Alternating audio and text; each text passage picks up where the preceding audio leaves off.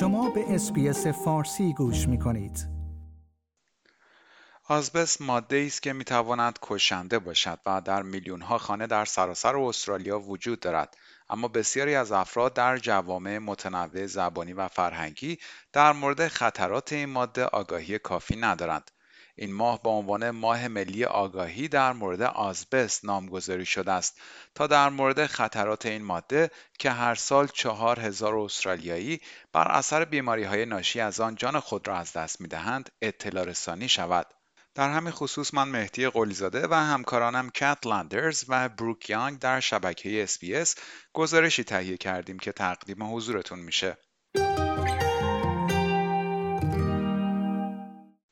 وجود آزبست در خانه آن ماریماتو که سه فرزند دارد باعث نگرانی او شده است وی می‌گوید ذرات آزبست در همه جای خانه وجود دارند و به حدی کوچک هستند که ممکن است باعث شوند سلامت خانواده وی در معرض خطر قرار گیرد I just obviously don't want those chemicals in my children, around my children, especially they're young, they're running around a lot in the house and in the backyard. And these fibers are so small, it can just end up everywhere. به همین دلیل آنها یک بازرسی را از خانهشان ترتیب دادند تا ببینند اوضاع چقدر جدی است وی می‌گوید اگر مشکل بسیار خطرناک باشد شاید تصمیم بگیرند این خانه را تخریب کنند و از نو بسازند So we're getting the inspection done because we're thinking of um, doing an extension on the home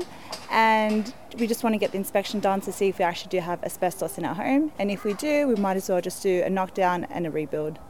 اما بسیاری از استرالیایی ها در مورد خطرات آزبست آگاهی ندارند و حتی از وجود آن بی اطلاع هستند. این یک ماده مدنی طبیعی است که در مواد عایق مورد استفاده قرار می گیرد و از الیاف ریز تشکیل شده است که می تواند به صورت گرد و غبار پراکنده شود.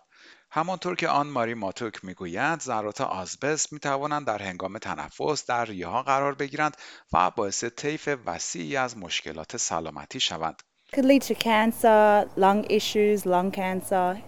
basically just a lot of illnesses, and we still don't even really know how much of um, asbestos can actually cause damage. So even a tiny amount can still cause some kind of damage.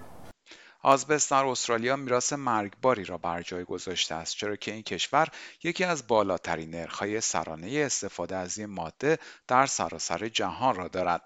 رایجترین شکل آن ورق آزبست است اما همانطور که لی هنس بازرس آزبست اشاره می کند می توان آن را در داخل خانه نیز یافت بسیاری از شوراها یا به اصطلاح کانسیل ها در سراسر استرالیا برای آزمایش، آموزش و حذف آزبست کمک می کنند. در غرب سیدنی شورای شهر کامبرلند خدمات رایگانی را برای افزایش آگاهی از خطرات آزبست در میان صاحبان خانه ها و افرادی که می‌خواهند خانه بسازند ارائه می دهد.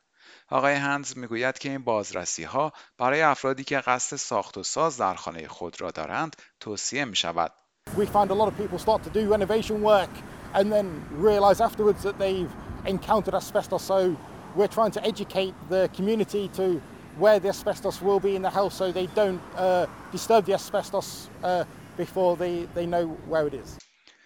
وی می‌گوید این فقط برای حفاظت از سلامت افرادی که در خانه زندگی می کنند نیست بلکه برای حفظ سلامت کارگرانی که نوسازی خانه را بر عهده دارند نیز مهم است. We really should get the house inspected by an occupational hygienist and have a report uh, written up so they know where all the asbestos is in their property before starting renovation works. Then have the asbestos removed by a licensed uh, asbestos removalist to make sure the asbestos is uh, removed from the work area before they start work. وقتی شاد سید مطلع شد که اکثر خانه هایی که قبل از سال 1990 ساخته شدند احتمالا حاوی آزبست هستند خیلی نگران شد به همین دلیل یک بازرسی رایگان ترتیب داد It gave a understanding like uh, which areas has got asbestos so I'll be painting them regularly and uh, when I get uh, maybe when I want to do some renovation then I will get the expert first to clean those things, then I go for innovation. So it gave me a better planning and uh, I, I can I can it's kind of a peace of mind also. آزبستی که دست نخورده باقی میماند خطر کمی دارد اما صاحبان خانه هایی که نگران هستند باید با یک بازرس مجاز تماس بگیرند